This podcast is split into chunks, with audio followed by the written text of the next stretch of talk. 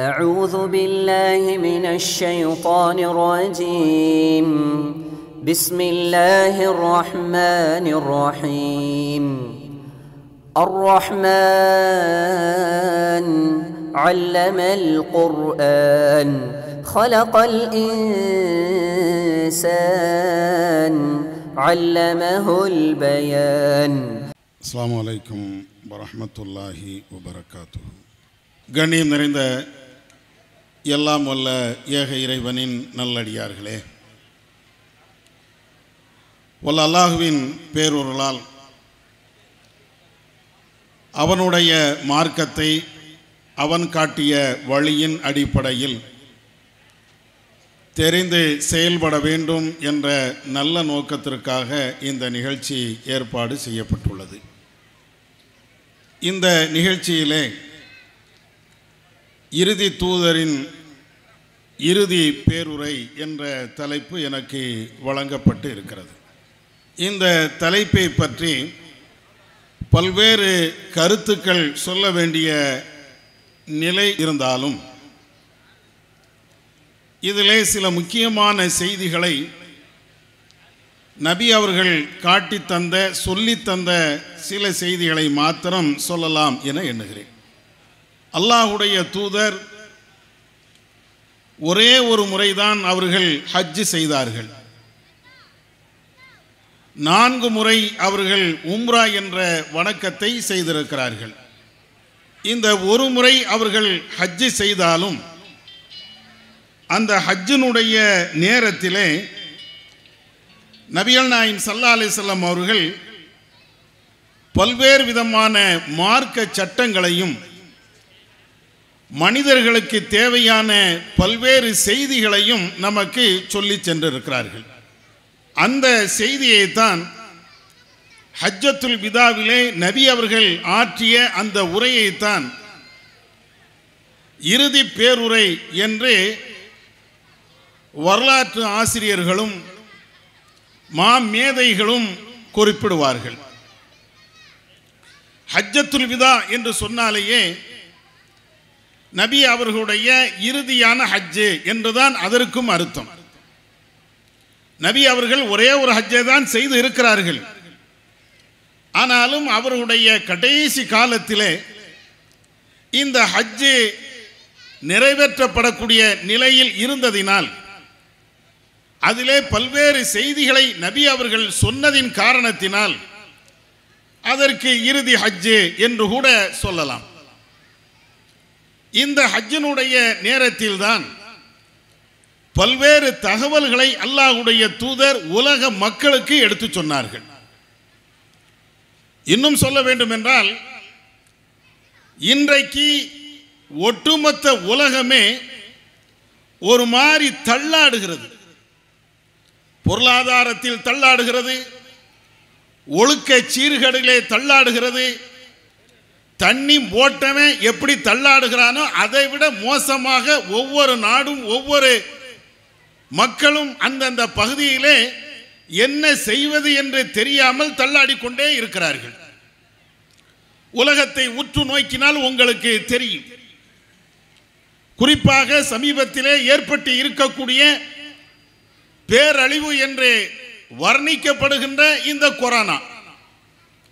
இந்த கொரோனா வந்ததுல இருந்து பொருளாதாரமும் சரி தொழில் துறைகளும் சரி படிப்பும் சரி எல்லாமே மலையேறி போய்விட்டது. என்ன செய்வது என்று ஒவ்வொருத்தனும் தலையை பிச்சு கொண்டு இருக்கிறான். இதுதான் யதார்த்தமாக நம்ம பார்த்து கொண்டு இருக்கிறோம். இந்த நேரத்தில் உலகமே தள்ளாடக்கூடிய இந்த நேரத்தில் அனைத்தையும் சரி செய்ய வேண்டும் என்றால் முகமது நபி அவர்கள் இறுதியாக ஆற்றினார்களே உரை. அதை இன்றைக்கு இருக்கக்கூடிய ஆன்மீக தலைவர்கள் அரசியல் தலைவர்கள் இந்த நாட்டை வழிநடத்தக்கூடியவர்கள் தங்களுடைய கைகளிலே பொறுப்புகளை வைத்திருக்கக்கூடியவர்கள் அதிகாரத்தை வைத்திருக்கக்கூடியவர்கள் இதை செய்தாலேயே போதும் தள்ளாடக்கூடிய இந்த உலகம் தன்னிறைவு பெற்ற உலகமாக மாறும். நபிகள் நாயம் சல்லா அலிஸ்லாம் அவர்கள் அவ்வளவு அற்புதமான வார்த்தைகளை பொறுக்கி போட்டு உலக மக்கள் அத்தனை பேர்களுமே தெளிவாக புரியக்கூடிய விதத்திலே அன்றைக்கு நபி அவர்கள் அழகான ஒரு உரையை நிகழ்த்தினார்கள். அந்த உரையினுடைய ஒவ்வொரு செய்தியும் நாம் பார்ப்போமே. நபிகள் நாயம் சல்லா அலிஸ்லாம் அவர்கள் ஹஜ்ஜத்தில் விதா என்று சொல்லப்படுகின்ற அந்த ஹஜ்ஜிலே அரபா பெருவழியிலே பல ஆயிரக்கணக்கான நபி தோழர்களும் நபி தோழியர்களும் இருக்கக்கூடிய அந்த நேரத்திலே அழகான ஒரு உரை நிகழ்த்துகிறார்கள். அதிலே முதல் முதலாக அல்லாஹ்வுடைய தூதர் சொல்லி காட்டுகிறார்கள். இந்த மாதம் எந்த மாதம்? நபி அவர்கள் கேட்கிறார்கள் மக்களுக்கு மத்தியிலே சஹாபாக்களுக்கு மத்தியிலே உரை நிகழ்த்தி கொண்டிருக்கக்கூடிய அந்த நேரத்திலே மக்களை நோக்கி ஒரு கேள்வியை கேட்கிறார்கள். இந்த மாதம் எந்த மாதம்? சஹாபாக்கள் எல்லாம் அப்படியே வாய் மூடி மௌனமாக இருக்கிறார்கள். ஏன்? அந்த மாதம் தெரியாமல் அவர்கள் இருக்கவில்லை. நபி அவர்கள் கேட்ட கேள்விக்கு பதில் தெரியாது என்று சொல்வதற்காக வேண்டி அவர்கள் இருக்கவில்லை. இந்த மாதம் துல்ஹஜ் மாதம் தான் என்று சஹாபாக்களுக்கு தெரியும். ஆனாலும் நபி அவர்கள் கேட்ட மாத்திரத்திலே துல்ஹஜ் என்று அவர்கள் பதில் சொல்லல. ஏன் சொல்லல? நபி அவர்கள் இந்த மாதத்திற்கு வேற ஏதாவது ஒரு பேர் வைப்பார்களோ என்று நாங்கள் எண்ணிக்கொண்டு இருந்தோம். இப்படி எண்ணிக்கொண்டு நபி அவர்கள் கேட்ட கேள்விக்கு பதில் சொல்லாமல் இருக்கின்ற பொழுது நபி அவர்கள் கேட்டார்கள் அலிஹாதா துல்ஹஜ்? தோழர்களே இது துல்ஹஜ் மாசம் இல்லையா? நாங்கள் சொன்னோம் ஆமா இது துல்ஹஜ் மாசம் தான் அடுத்து நபி அவர்கள் கேட்கிறார்கள் இந்த நாள் எந்த நாள்? என்று நபி அவர்கள் கேட்கிறார்கள். நபி அவர்கள் கேட்கக்கூடிய அந்த நேரத்தில் இது அரபாவுடைய நாள் என்று எங்களுக்கு தெரியும். ஆனாலும் நாங்கள் பதில் சொல்லல. ஏன் சொல்லல?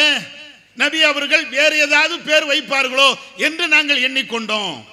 நாங்கள் பதில் சொல்லாததை நபி அவர்கள் பார்த்துவிட்டு நபி அவர்கள் கேட்கிறார்கள் இது அரபாவுடைய நாள் இல்லையா? நாங்க சொன்னோம் ஆமா இது அரபாவுடைய நாள். இந்த ஊர் எந்த ஊர் என்று நபி அவர்கள் கேட்கிறார்கள். இது மக்கா இல்லையா? என்று நபி அவர்களை கேட்டுவிட்டு பதிலும் சொல்கிறார்கள் நாம ஆமா என்று சொன்னோம். அப்பொழுது நபி அவர்கள் இந்த மூன்றையும் கேட்டார்களே இது என்ன மாசம்? இது எந்த ஊரு? இது எந்த நாள்? என்றெல்லாம் நபி அவர்கள் கேட்டார்களே. நாங்கள் மௌனமாக இருக்கின்ற பொழுது நபி அவர்கள் ஒவ்வொன்றுக்கும் பதிலாக சொன்னார்களே. அவர்கள் அனைத்தையும் சொல்லிவிட்டு நபி அவர்கள் சொன்னார்கள் இந்த மக்கா நகரம் புனிதமானது. இந்த நாள் புனிதமானது. இந்த துல்ஹஜ் மாசம் புனிதமானது. இது எப்படி புனிதமோ அதே போன்று இன்ன திமாக்கும் வாராலக்கும் ஹராமுன் கஹருமத்தி யௌமிக்கும் ஹாதா ஃபி பலதிக்கும் ஹாதா. நபி அவர்கள் சொல்லி காட்டுகிறார்கள் இந்த நாள் இந்த மாதம் இந்த ஊர் எப்படி புனிதமோ அதே போன்று ஒருவர் இன்னொருவரை கொலை செய்வது அடிப்பது துன்புறுத்துவது அது மிகப்பெரிய பாவமாகும். புனிதத்தை மீறுகின்ற ஒரு செயலாகும்.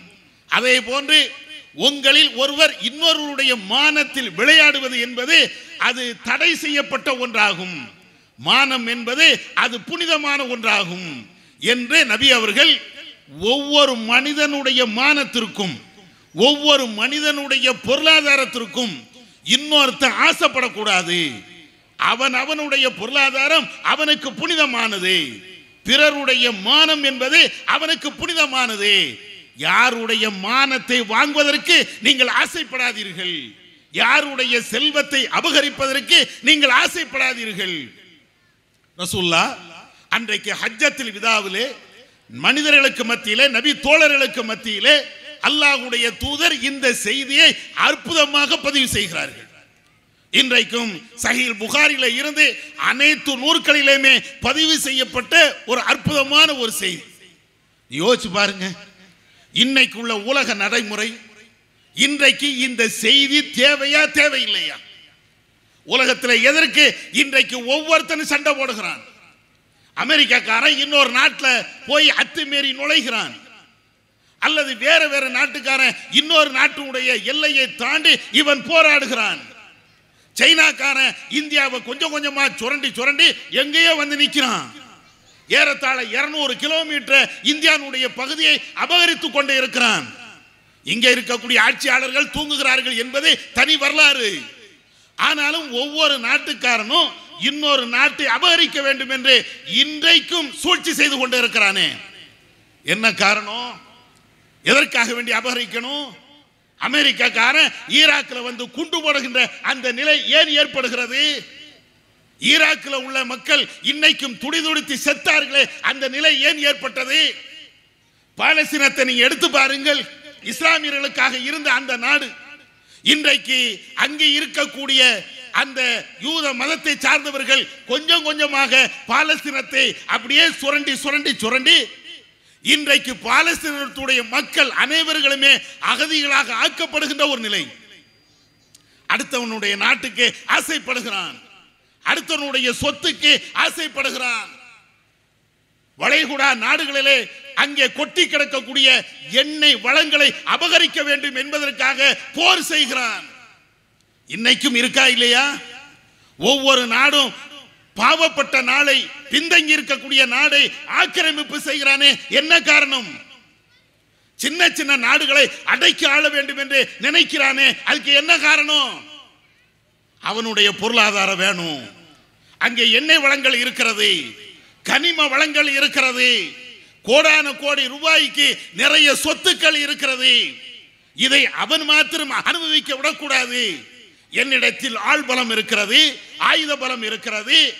நான் உலகத்துக்கே ரவுடியாக இருக்கிறேன் என்று சொல்லி அத்தனை பேர்களுமே இவர்கள் அடக்கி முடக்கி அந்த பொருளாதாரத்தை சுரண்டலையா? அதனால தானே உலகம் இன்றைக்கு தத்தளிக்கிறது. பொருளாதாரத்தில் சமநிலை இல்லாமல் இருப்பதற்கு இது ஒரு காரணம் இல்லையா? எங்கெல்லாம் இந்த பொருளாதாரத்தினுடைய வளங்கள் கூடுதலாக இருக்கிறதோ அங்கெல்லாம் வளர்ந்த நாடுகள் பெரிய பெரிய ஆதிக்கம் உள்ள நாடுகள். அத்தனை பேரும் அதை அபகரிக்கிறதுக்கு இன்னைக்கும் திட்டமிடுகிறான்.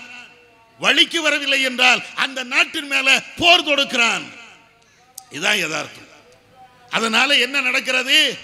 ஒட்டுமொத்த உலகத்தினுடைய பொருளாதாரம் அப்படியே நசிஞ்சு போய் கிடக்கிறது. யாரும் வாழ முடியல.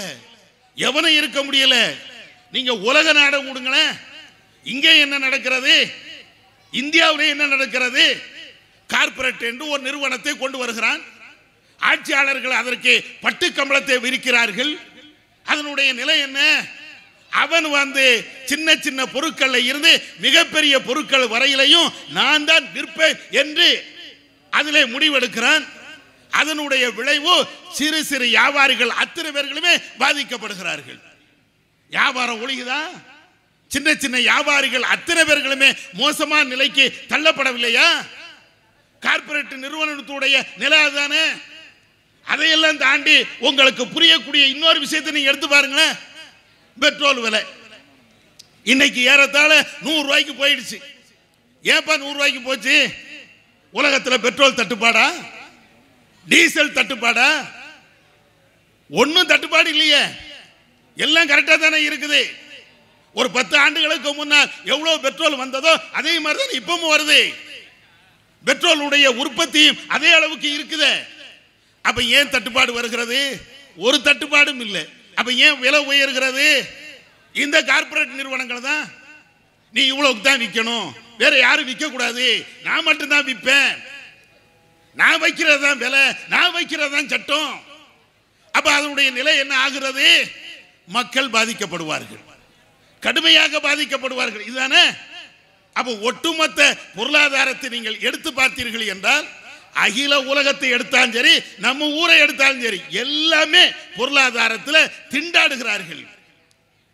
ஏன் திண்டாட்டக்கூடிய நிலை வருகிறது? அடுத்தனுடைய சொத்துக்கு ஆசைப்பட்டான். அதான் மேட்டர் ஏன் சொத்தை அபகரிக்கிறதுக்கு நீங்க ஆசைப்படுறீங்க? ஒவ்வொருத்தனும் அடுத்தவனுடைய சொத்தை அபகரிப்பதற்கு அவன் ஆசைப்படுகிறான். அவன் அவன் தகுதிக்கு ஆசைப்படுகிறான். ஒரு தெருவில் வீடை கட்டி இருக்கிறோம் என்ன செய்யுமா? பொதுச்சவர் அல்லது வேற ஏதாவது பக்கத்து வீட்டுடைய காம்பவுண்டு சவரு அதை கொஞ்சம் தோண்டி பார்ப்பான். காம்பவுண்டு சவரு எதுவும் கட்டலன்னு வைங்களேன் ஒரு அடியாவது அடுத்தவனுடைய இடத்துல இவன் அபகரிச்சு கொள்வான். இன்னைக்கும் இருக்கா இல்லையா? அடுத்தவனுடைய இடத்தை அபகரித்தாதான் இவனுக்கு நிம்மதி. அப்படித்தான் இன்றைக்கு உலகத்தில் எல்லாரும் செய்கிறார்கள்.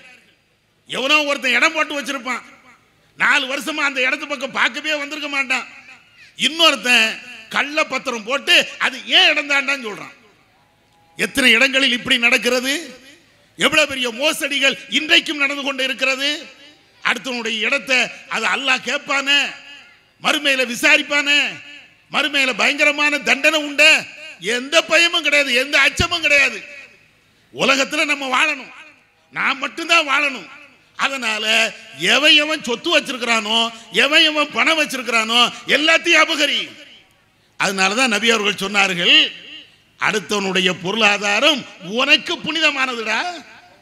பக்கத்து வீட்டுக்காரன் வீடு கட்டி இருக்கிறானா அவன் நிலம் வாங்கி இருக்கிறானா அதை புனிதமாக நீ பார். அதுல இருந்து எதையும் நீ அபகரிக்காத? அது அவனுடைய சொத்து. எப்படி நபி அவர்கள் அழகாக பேசுகிறான் நீங்க பாருங்க. அடுத்தவனுடைய இடம் உனக்கு தேவையில்லை. அவனுடைய காசு உனக்கு தேவையில்லை. அவனுடைய பணம் உனக்கு தேவையில்லை. புனிதமாக நீ பார். உன் சொத்தை அவன் புனிதமாக பார்க்கணும். அவன் சொத்தை நீ புனிதமாக பார்க்கணும். இப்படி பார்த்தா இன்றைக்கு உலகத்தில் ஏற்பட்டு இருக்கக்கூடிய இந்த பொருளாதார நசிவு நீங்குமா தான் கொள்ளையடிக்கிறதுனால தானே எனக்கு மட்டும் சொத்து வேணும் எனக்கு மட்டும் பணம் வேணும் என்று சில பேர் திட்டமிட்டு அபகரிப்பதனால தானே இவ்வளவு பெரிய மோசமான நிலை? அவன் சொத்து எனக்கு வேண்டாம்டா எவன் காசு எனக்கு வேண்டாம்டா அவன் காசு அவன்கிட்டே இருக்கட்டும் என்று நபி அவர்கள் சொன்னார்களே இதுல இருந்தால் இவ்வளவு பெரிய மோசமான நிலை எவனுக்கும் வராது. நபி அவர்கள் அன்றைக்கு அழகாக சொன்னார்கள் அடுத்தனுடைய பொருளாதாரம் அவனுடைய மானம் அனைத்துமே புனிதமானது. மானத்தை பற்றி இன்னைக்கு எவனும் யோசிக்க மாட்டான். நடுத்தரில் நின்று அடுத்த ஆளுடைய மானம் போகிற விதத்தில் இவன் பேசுவான். அது ஒரு நேரத்தில். இன்னைக்கு என்ன நிலை தெரியுமா? ஃபேஸ்புக்கை திறந்து பாருங்களேன். ஃபேஸ்புக்கை திறந்து பார்த்தாச்சுன்னா என்னென்ன மானத்தை எப்படியெல்லாம் வாங்கணுமோ அப்படியெல்லாம் வாங்குவான். கேட்டா சமூக வலைதளங்கள் எங்களுடைய செய்திகள் போகணும்ல. எப்ப செய்தியே போடு. அடுத்தவனுடைய மானத்தை போடணுமா? அடுத்தனுடைய மானத்தில் விளையாடணுமா? ரசூல்லா அதுதானே சொன்னாங்க. ஹராம்னாங்களே புனிதம்னாங்களே. அந்த புனிதத்தில தான் காரில் போட்டு மிதிக்கணும். எல்லாத்துக்கும் தேவை. உலக மக்கள் அத்தனை பேர்களுக்குமே நபி அவர்கள் சொல்லி சென்ற இந்த இறுதி பேருரையில் அல்லாஹுடைய தூதர் சொன்னார்களே அது அத்தனை பேர்களுக்குமே அவசியம். நபி அவர்கள் அவ்வளவு அழகாக சொன்னார்கள் இது ஒரு செய்தி. அடுத்து நபிகள் நாயம் சல்லா அலிஸ்லாம் அவர்கள் அந்த இறுதி பேருரையில இன்னொரு அற்புதமான ஒரு செய்தியை அல்லாஹுடைய தூதர் சொன்னார்கள். என்ன சொல்கிறாங்க முட்டாள்தனமான செயல்பாடுகள் எதுவும் ஒன்று இருக்கக்கூடாது. இந்த மூட பழக்க வழக்கங்கள் இருக்குதே. முட்டாள்தனமான செயல்பாடுகள் இருக்குதே. இதை மாதிரி எந்த செயல்பாடும் இருக்கக்கூடாது. நபி அவர்கள் சொல்லி காட்டுகிறார்கள் அலா குல்லு ஷையின் மின் அம்ரில் ஜாகிலியத்தி தஹ்த கதமைய. தெரிந்து கொள்ளுங்கள் முட்டாள்தனமான செயல்பாடுகள் என்னென்ன இருக்கிறதோ அவைகள் அனைத்தும் என்னுடைய காலுகடியில அது கிடக்கிறது. எல்லாத்தையும் நான் மிதித்து எட்டி உதைத்து விட்டேன்.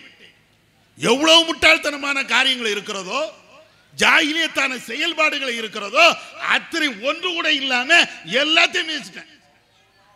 யார் சொன்னா? நபிகள் நாயம் சல்லா அலிஸ்லாம் அவர்கள் இறுதி பேருரையில் அவர்கள் பேசிய முத்தாய்ப்பான சொற்பொழிவில் அல்லாவுடைய தூதர் இவ்வளோ அழகாக சொன்னாங்க. இன்னைக்கு உலகமே முட்டாள்தனத்தில் தான் இயங்கிக்கிட்டே இருக்கிறது. முட்டாள்தனத்தில் இயங்குது எந்த அளவுக்கு முட்டாள்தனம்? இப்போ கூட சமீபத்தில் நீங்கள் செய்திகள்னா நீங்கள் படிச்சிருப்பீங்க. ஒரு மாநிலத்தினுடைய அரசாங்கத்தினுடைய ஒரு அமைச்சர். அவர் என்ன செய்கிறாருன்னா ஆய்வு செய்வதற்காக வேண்டி அரசாங்க நிதியை ஒதுக்குறாரு. ஆய்வு செய்யட்டும். உண்மையிலேயே அறிவியல் ரீதியான ஒரு மேம்பாட்டுக்காக வேண்டி ஆய்வு செய்வது ஒவ்வொரு மனுஷனுக்கும் தேவைதான். குறிப்பாக அரசாங்கம் அதை தான் செய்யணும். இவன் என்ன செய்யறான் தெரியுதா? ஆய்வுங்கிற பேர்ல எதை அவர்கள் ஆய்வு செய்ய போகிறார்கள் என்றால் இந்த கொரோனா பாதிப்பு வருகிறது. இதை போக்குவதற்கு கந்த சஷ்டியை பேசலாமா? மந்திரத்தை நாம சொல்லலாமா? இப்படி சொன்னால் இந்த கொரோனா ஓடுமா? இந்த கொரோனா மறைஞ்சு போயிருமா? அதற்காக வேண்டி ஆய்வான். அட இது செஞ்சா எப்படி மறையும்? அப்ப எதுக்கு பல கோடி ரூபாய் செலவு பண்ணி இந்த வேக்சின் என்று சொல்லப்படுகின்ற தடுப்பூசியை கண்டுபிடிக்கிறேன் கொரோனா போகணும் என்பதற்காக வேண்டி தடுப்பூசி போடுறிய. நிறைய பேர் போடுற மாதிரி நடிச்சான். உங்களுக்கு அதெல்லாம் தெரியும். ஒரு நரசு உட்காந்துக்கிட்டு இன்ஜெக்ஷன் மாதிரி இப்படி கொண்டு வரான். அவன் கையில் கூட வைக்கல. இவன் அதுக்குள்ள இப்படி தடவான் அப்படி நடிச்சானுவன் கொஞ்சம் பேர். ஏன்னா நானும் இன்ஜெக்ஷன் போட்டேன். நானும் இந்த தடுப்பூசியை போட்டுட்டேன். நீங்களும் போடுங்க. எங்கடா போட்ட? அது அப்படித்தான். இப்படி கொஞ்சம் பேர் நடிக்கிறான். சரி அதெல்லாம் இருக்கட்டும். இப்ப கேள்வி என்னன்னா இந்த கொரோனா என்று சொல்லப்படுகின்ற இந்த வைரஸ் போறதுக்கு ஒரு ஊசியை இன்ஜெக்ஷனை ஒரு வேக்சின் என்று சொல்லப்படுகின்ற இந்த தடுப்பூசியை கண்டுபிடிப்பதற்கு உலக நாடுகள் பல கோடிகளை செலவு பண்ணி நீ கண்டுபிடிச்சிருக்கிறான். இது எல்லாம் காணாதான். ஊ என்ன செய்யறாங்க அது இந்த மந்திரத்தை ஓதுனா சரி வருமா? அந்த மந்திரத்தை ஓதுனா சரி வருமா? இந்த அசரத்துல போனா சரியாகுமா? அந்த சாமியார்கிட்ட போனா சரியாகுமா? இதை ஆய்வு பண்ணுங்க. இது முட்டாள்தனம் இல்லையா? இது ஒ- ஒட்டுமொத்தமா முட்டாள்தனத்துடைய செயல்பாடு இல்லையா? இன்னும் கொஞ்சம் பேர் கிளம்பிட்டான். நீ கொரோனா ஒழிக்கணுமா? சாணி எடுத்து பூசுங்கிறான் அட சாணி எடுத்து பூசினால் அது எப்படி அந்த நோய் குணமாகும். மாட்டு மூத்திரத்தை எடுத்து குடி அப்படிங்கிறான். ஒட்டு மொத்தமா இப்படிதான் போய்கிட்டே இருக்குது. மாட்டு மூத்திரத்தை குடிச்சா கொரோனா போகும் கொஞ்சம் பேர். மாட்டு சாணத்தை எடுத்து மேல தேய்ச்சா கொரோனா அண்டாதுன்னு ஒரு ஆளு. இதை விட இன்னொரு கொடுமை என்ன தெரியுமா? நமக்கு ஒரு பாதுகாப்புத்துறை அமைச்சர் ஒரு ஆள் மாட்டியிருக்கிறார். அந்த ஆளு விண்வெளிக்கு இங்கேருந்து ராக்கெட் அனுப்புகிறான் விண்வெளிக்கு ராக்கெட் அனுப்பும் போது போய் நின்றுக்கிட்டு என்னமோ எழுதி வைக்கிறான். என்னப்பா? அப்படின்னு கேட்டாச்சுன்னா இந்த ராக்கெட்டு எந்த விதமான சிக்கலும் இல்லாம பிரச்சனை இல்லாம விண்வெளிக்கு சென்று சேரும். எது? அதுல ஒரு மாதிரி எழுதுறான மந்திர வார்த்தை. அது கொண்டு போய் சேர்க்குமா? அட விண்வெளிக்கு ராக்கெட்டை அனுப்புவதற்கு இத்தனை ஆண்டு காலமாக எத்தனை கோடிகள் செலவு செய்யப்பட்டிருக்கும்? எத்தனை ஆய்வாளர்கள் அதை ஆய்வு பண்ணியிருப்பாங்க? எவ்வளவு பெரிய ஆய்வுக்கு பின்னால ஒரு ராக்கெட்டு இங்கிருந்து விண்வெளியை நோக்கி போகிறது. அதில் ஏற்படுகின்ற தொழில்நுட்பத்தினால் சில ராக்கெட்டுகள் விண்வெளிக்கு அனுப்பப்படுகின்ற பொழுது வெடிச்சு சிதறுகிறது. அதற்கு பின்னால மீண்டும் ஆய்வு பண்ணுகிறான். ஏன் இப்படி வெடிக்குது அப்படின்னு பார்க்கிறான். இதுல உள்ள பிரச்சனைகள் என்ன அப்படின்னு திரும்ப திரும்ப ஆய்வு பண்றான். அதற்கு பின்னால அந்த பிரச்சனைகள் இல்லாம மீண்டும் விண்வெளிக்கு ராக்கெட்டுகளை அனுப்புகிறான். ஒரு வருஷம் ரெண்டு வருஷமா? ஒரு ஆளு ரெண்டு ஆளுடைய உழைப்பா? பல ஆயிரக்கணக்கான மக்கள் பல ஆயிரக்கணக்கான அறிஞர்கள் ஆயிரக்கணக்கான ஆய்வாளர்கள் ஒவ்வொரு விஷயத்தா ஆய்வு பண்ணி ஆய்வு பண்ணி இவன் இவ்வளவையும் கண்டுபிடிச்சு இவன் ராக்கெட்டுக்கு அனுப்புனா ஒரே ஒரு மந்திர வார்த்தை எழுதுனா எல்லாமே போயிடும் அப்ப எங்க சொல்ல வர? இந்த மூட பழக்க வழக்கத்தினால தான் இவ்வளவு நடக்குதுங்கிற. இப்ப முஸ்லீம்கள்ட்டையும் அது இருக்கா இல்லையா? முஸ்லீம்கள்ட்டையும் இந்த முட்டாள்தனம் இன்றைக்கும் இருக்கா இல்லையா? ஒரு பெண்மணி குடத்தை தூக்கிட்டு வந்து அவங்க மூஞ்சில முழிச்சாச்சுன்னா அது வந்து நல்ல சகுனம். பூனை குறுக்க பார்த்தாச்சுன்னா கெட்ட சகுனம். புதன்கிழமை திருமணம் பண்ணா நல்ல சகுனம். சனிக்கிழமை கல்யாணம் பண்ணா அது கெட்ட சகுனம். நாள் பார்க்கணும் நட்சத்திரம் பார்க்கணும் இவைகளெல்லாம் பார்த்து ஒரு திருமணம் நடந்தா தான் அது சரி. முஸ்லீம்களில் கொஞ்சம் பேர் அதையும் தாண்டி என்ன நிலை என்றால் அசத்துட்ட போகணும் அவர் ஒரு நாளை குறிக்கணும் ஒரு நேரத்தை குறிக்கணும் அந்த நேரத்தில் தான் இந்த திருமணத்தை நடத்தணும்.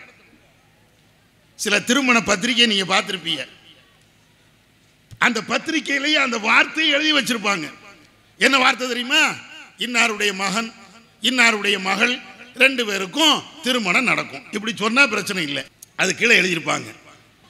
இருபத்தி எட்டாம் தேதி புதன்கிழமை காலை பத்து மணியில இருந்து பதினோரு மணிக்குள்ளாக முபாரக்கான வேளையில் திருமணம் நடக்கும். அடே அந்த புதன்கிழமை பத்துல இருந்து பதினொன்று வந்து முபாரக்கான வேலை என்று உனக்கு சொன்னவன் எவன்? முபாரக்கான வேலைன்னா என்னன்னு விளங்குதா? பரக்கத்து நிறைந்தது. பிற மதத்துக்காரங்க அது நல்ல நேரம்னு சொல்லுவாங்க. நம்ம வந்து அதுக்கு என்ன வார்த்தை? முபாரக்கான நேரம். பரக்கத்தான நேரம். அந்த நேரம் வந்து புனிதமான ஒரு நேரம். அந்த நேரத்தில் திருமணம் பண்ணா அந்த திருமணம் நல்லா இருக்கும். இது யார் சொல்லி தந்தது? இதுக்கு தான் நம்ம அசரத்துனா வருவாங்க அல் ஃபாத்தியா ஓரத்துக்கு அல்லாஹும் அல்லி பைனஹுமா அப்படின்னு அந்த பாத்தியா ஓதுறதுக்கெல்லாம் இதை மாதிரி கல்யாணத்துக்கு தான் வருவாங்க. இப்போ நம்ம என்ன கேள்வி கேட்குறோம்? இது புனித நாள் இது புனித நேரம் இது நல்ல நேரம் அப்படின்னு தீர்மானிச்சது யார்? அல்லாஹ் உங்களுக்கு வகையில் சொன்னானா? ரசூலா சொன்னார்களா? இந்த நாள் வந்து உங்களுக்கு நல்ல நேரம் கெட்ட நேரம் இந்த நேரம் சரியான ஏதாவது உண்டா? இன்னைக்கும் இஸ்லாமியர் இடத்துல இந்த நல்ல நாள் பார்க்கிறது கெட்ட நாள் பார்க்கிறது இன்னைக்கும் இருக்குது. கந்திஷ்டி வந்துடும் கந்திஷ்டி வந்தாச்சுன்னா அதுக்கு என்ன செய்வா தெரியுமில்ல மிளகா வத்தலை எடுத்து அப்படியே சுத்தி மூணு தடவை துப்பி போடணும். அது ரெண்டு தடவை கூட துப்பக்கூடாது மூணு தடவை துப்பணுமா? எவன் கண்டுபிடிச்சதுன்னு தெரியல. தடியங்கா இருக்குதுல்ல அதை எடுத்து வீட்டு முன்னால கெட்டி வச்சாச்சுன்னா அல்லது பூசணிக்காவை எடுத்து அதுல ஒரு மாதிரிய மனுஷன் தலைய அல்லது ஒரு பொம்மை மாதிரி அதை செய்து வீட்டு முன்னால கெட்டியாச்சு அப்படின்னு சொன்னா வீட்டுக்கு காத்து கருப்பு பேய் பிசாசு எதுவும் அண்டாது. யார் சொன்னா? இது என்ன ரசூலா சொன்ன செய்தியா? இந்த முட்டாள்தனத்தை தானே என் காலில் போட்டு மிதிச்சேன்னாங்க ரசூல்லா நம்ம என்ன நினைக்கிறோம்? அது ரசூலா சொன்னது இருக்கட்டும். அல்லாஹ்வுடைய தூதர் பேசியது இருக்கட்டும். நமக்கு தேவை என்ன? இதெல்லாம் செய்யணும். வீட்டில் ஆங்காங்கே சில பாட்டல்களை தொங்க போடுவோம். எதுக்கு? அசர்த்து தந்த பாட்டல்.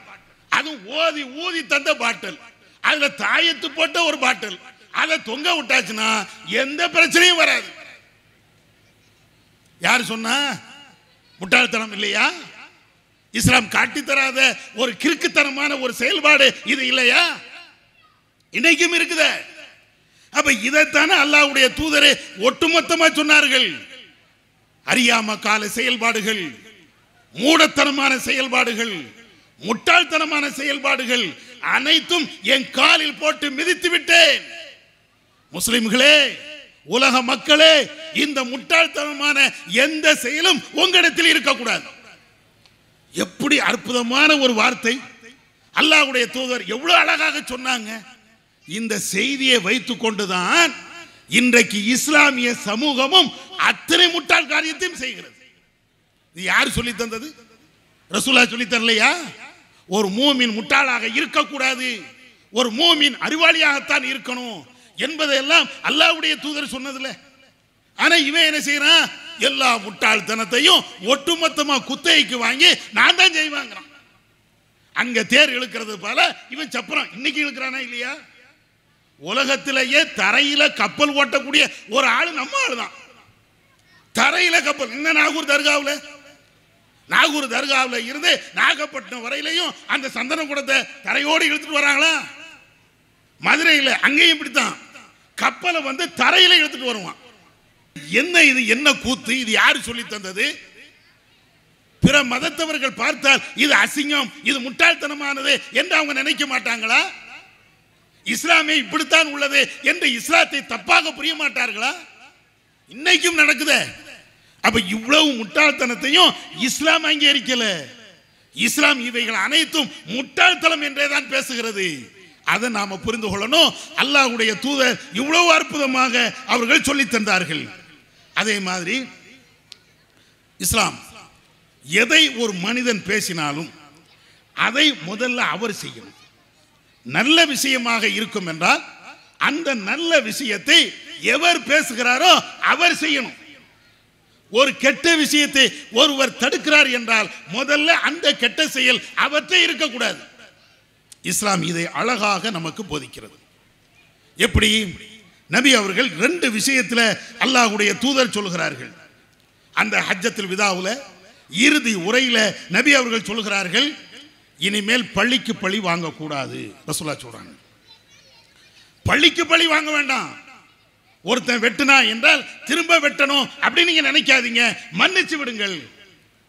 குறிப்பாக ஜாகிலியாவுடைய காலத்தில் அறியாம காலத்தில் ஒருவர் யாராவது ஒருவரை வெட்டி விட்டார் என்றால் கொலை செய்து விட்டார் என்றால் அதை மன்னித்து விடுங்கள். ரசூலா சொன்னாங்க. சொல்லிட்டு அல்லாஹுடைய தூதர் சொல்லுறாங்க என் குடும்பத்திலேயே ஜாகிலியாவுடைய காலகட்டத்தில் என்னுடைய குடும்பத்தை சார்ந்த ஒருவர் கொலை செய்யப்பட்டு விட்டார். அந்த கொலைக்கு நான் பழி வாங்க மாட்டேன். நான் அதை மன்னிச்சிடுறேன். என்னுடைய குடும்பத்தை சார்ந்த ஒருவர் அவர் வந்து இபுனு ரபியா என்று சொல்லப்படக்கூடியவர். அவர் வந்து கொலை செய்யப்பட்டு விட்டார். இப்பொழுது அந்த கொலை செய்தவர் யார் என்று எனக்கு தெரியும்.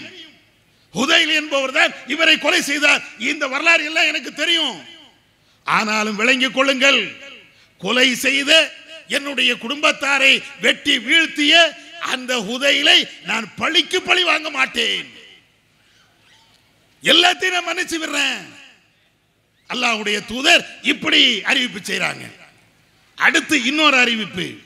நபிகள் நாயம் சல்லா அலிஸ்லாம் அவர்கள் அதிலே சொன்னார்கள் வட்டி என்பது கூடாது. வட்டியை நீங்கள் விட்டு ஒழியுங்கள்.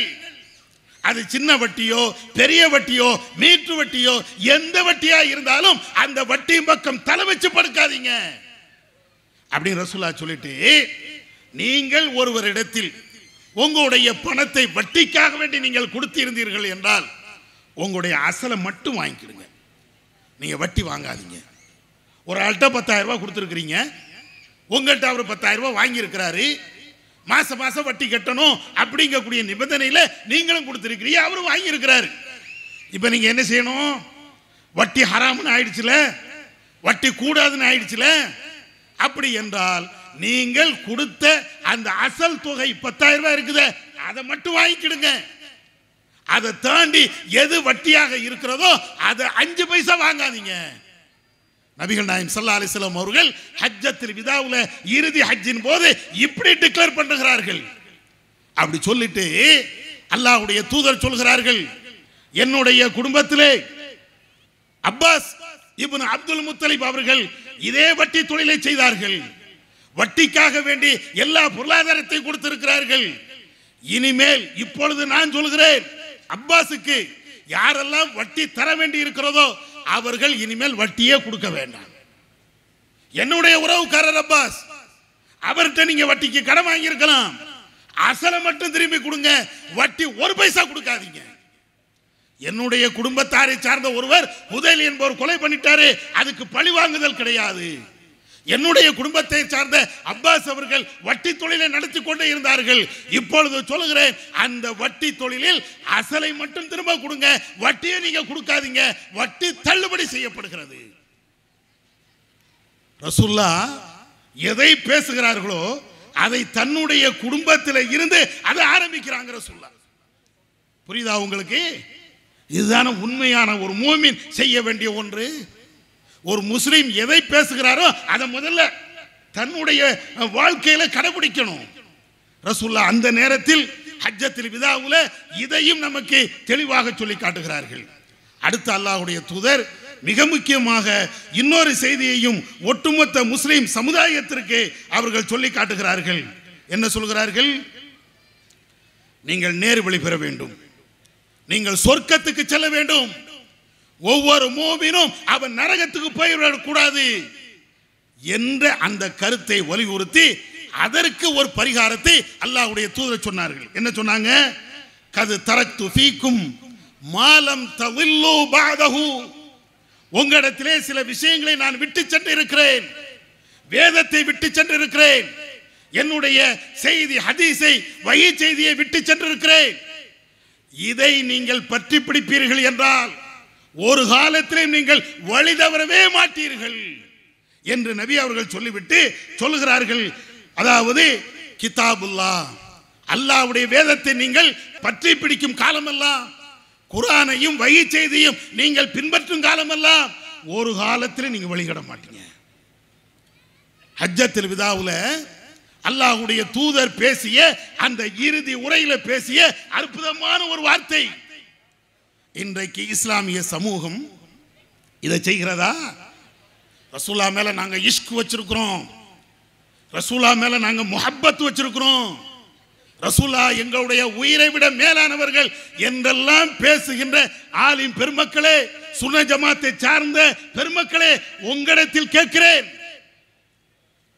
நபி அவர்கள் மீது நீங்கள் உண்மையிலேயே அன்பு வைக்கக்கூடியவர்களாக இருந்தால் அல்லாஹ்வுடைய தூத இறுதி உரையிலே சொன்னார்களே அல்லாஹ்வுடைய வழி செய்திகளை மாத்திரம் பின்பற்ற வேண்டும். வேதத்தை மாத்திரம் பின்பற்ற வேண்டும். வகி அல்லாத வேற எதையும் பின்பற்றாதீர்கள். பின்பற்றினால் நீங்கள் வழிகட்டு போய் விடுவீர்கள் என்ற ரீதியிலே எச்சரிக்கை செய்தார்களே. இந்த எச்சரிக்கை நம்முடைய காதுகளில் விழுகிறதா? இன்னைக்கு என்ன செய்கிறோம்? பராத் மூன்று யாசின் ஓதுங்க. எதுக்குப்பா மூணு யாசினு? அது மூன்று விஷயத்துக்காக வாழ்நாள் அதிகரிக்கணும். ரிசுக்கு கூடணும். இதெல்லாம் சேர்ந்துதான் மூணு யாசின் ஓதி நம்ம வந்து துவாவை செஞ்சாச்சுன்னா நம்முடைய முசீபத்துகள் எல்லாமே போயிடும் ஏன்னா இன்னைக்கு தான் அல்லாஹ் விதி எழுதுறான். சரி. நீங்க எதனாலும் சொல்லுங்க. இதுக்கு ஒரு ஆதாரபூர்வமான ஒரு சகிகான நபி அவர்கள் சொல்லி தந்த ஒரு செய்தி உண்டா? வராத்து இரவை நாங்கள் கொண்டாடிதான் தீர்வோம் என்று நீங்க பேசுறீங்களே? ரசூல்லா மேல முகப்பத்து வைத்திருக்கிறோம் அன்பு வைத்திருக்கிறோம் என்றெல்லாம் நீங்கள் பேசுகிறீர்களே? அல்லாஹ்வுடைய தூதர் இந்த பராத்து இரவை நீங்கள் செய்தது போன்று கொண்டாடினார்களா? பொய்யான ஹதீஸ்கள்லாம் இருக்குது அதை தீட்டு வரக்கூடாது. இட்டு கட்டப்பட்ட ஹதீஸ்கள்லாம் இருக்குது பலவீனமான ஹதீஸ் இருக்குது அதை காட்டக்கூடாது. இங்க இருக்கக்கூடிய ஆலிம் சாக்களை உங்களிடத்தில் நேரடியாக கேட்கிறோம். இன்னைக்கும் மூணு யாசின் மைக்க போட்டு ஓதினீர்களே உங்களை பார்த்து கேட்கிறோம். இந்த மூணு யாசின் ஓதி நம்முடைய முசீபத்துகள் நீங்க வேண்டும். நம்முடைய அந்த விதி எழுதப்படுகின்ற இது நல்லவையாக நடக்க வேண்டும் என்று நீங்கள் பிரார்த்தனை பண்ணுகிறீர்களே இது எங்க இருக்குது? ரசூலா காட்டி தந்தாங்களா? அல்லாவுடைய தூதர் காட்டி தந்தார்களா இதைத்தான் நாங்க கேட்கிறோம். அதை விட தாண்டி என்ன?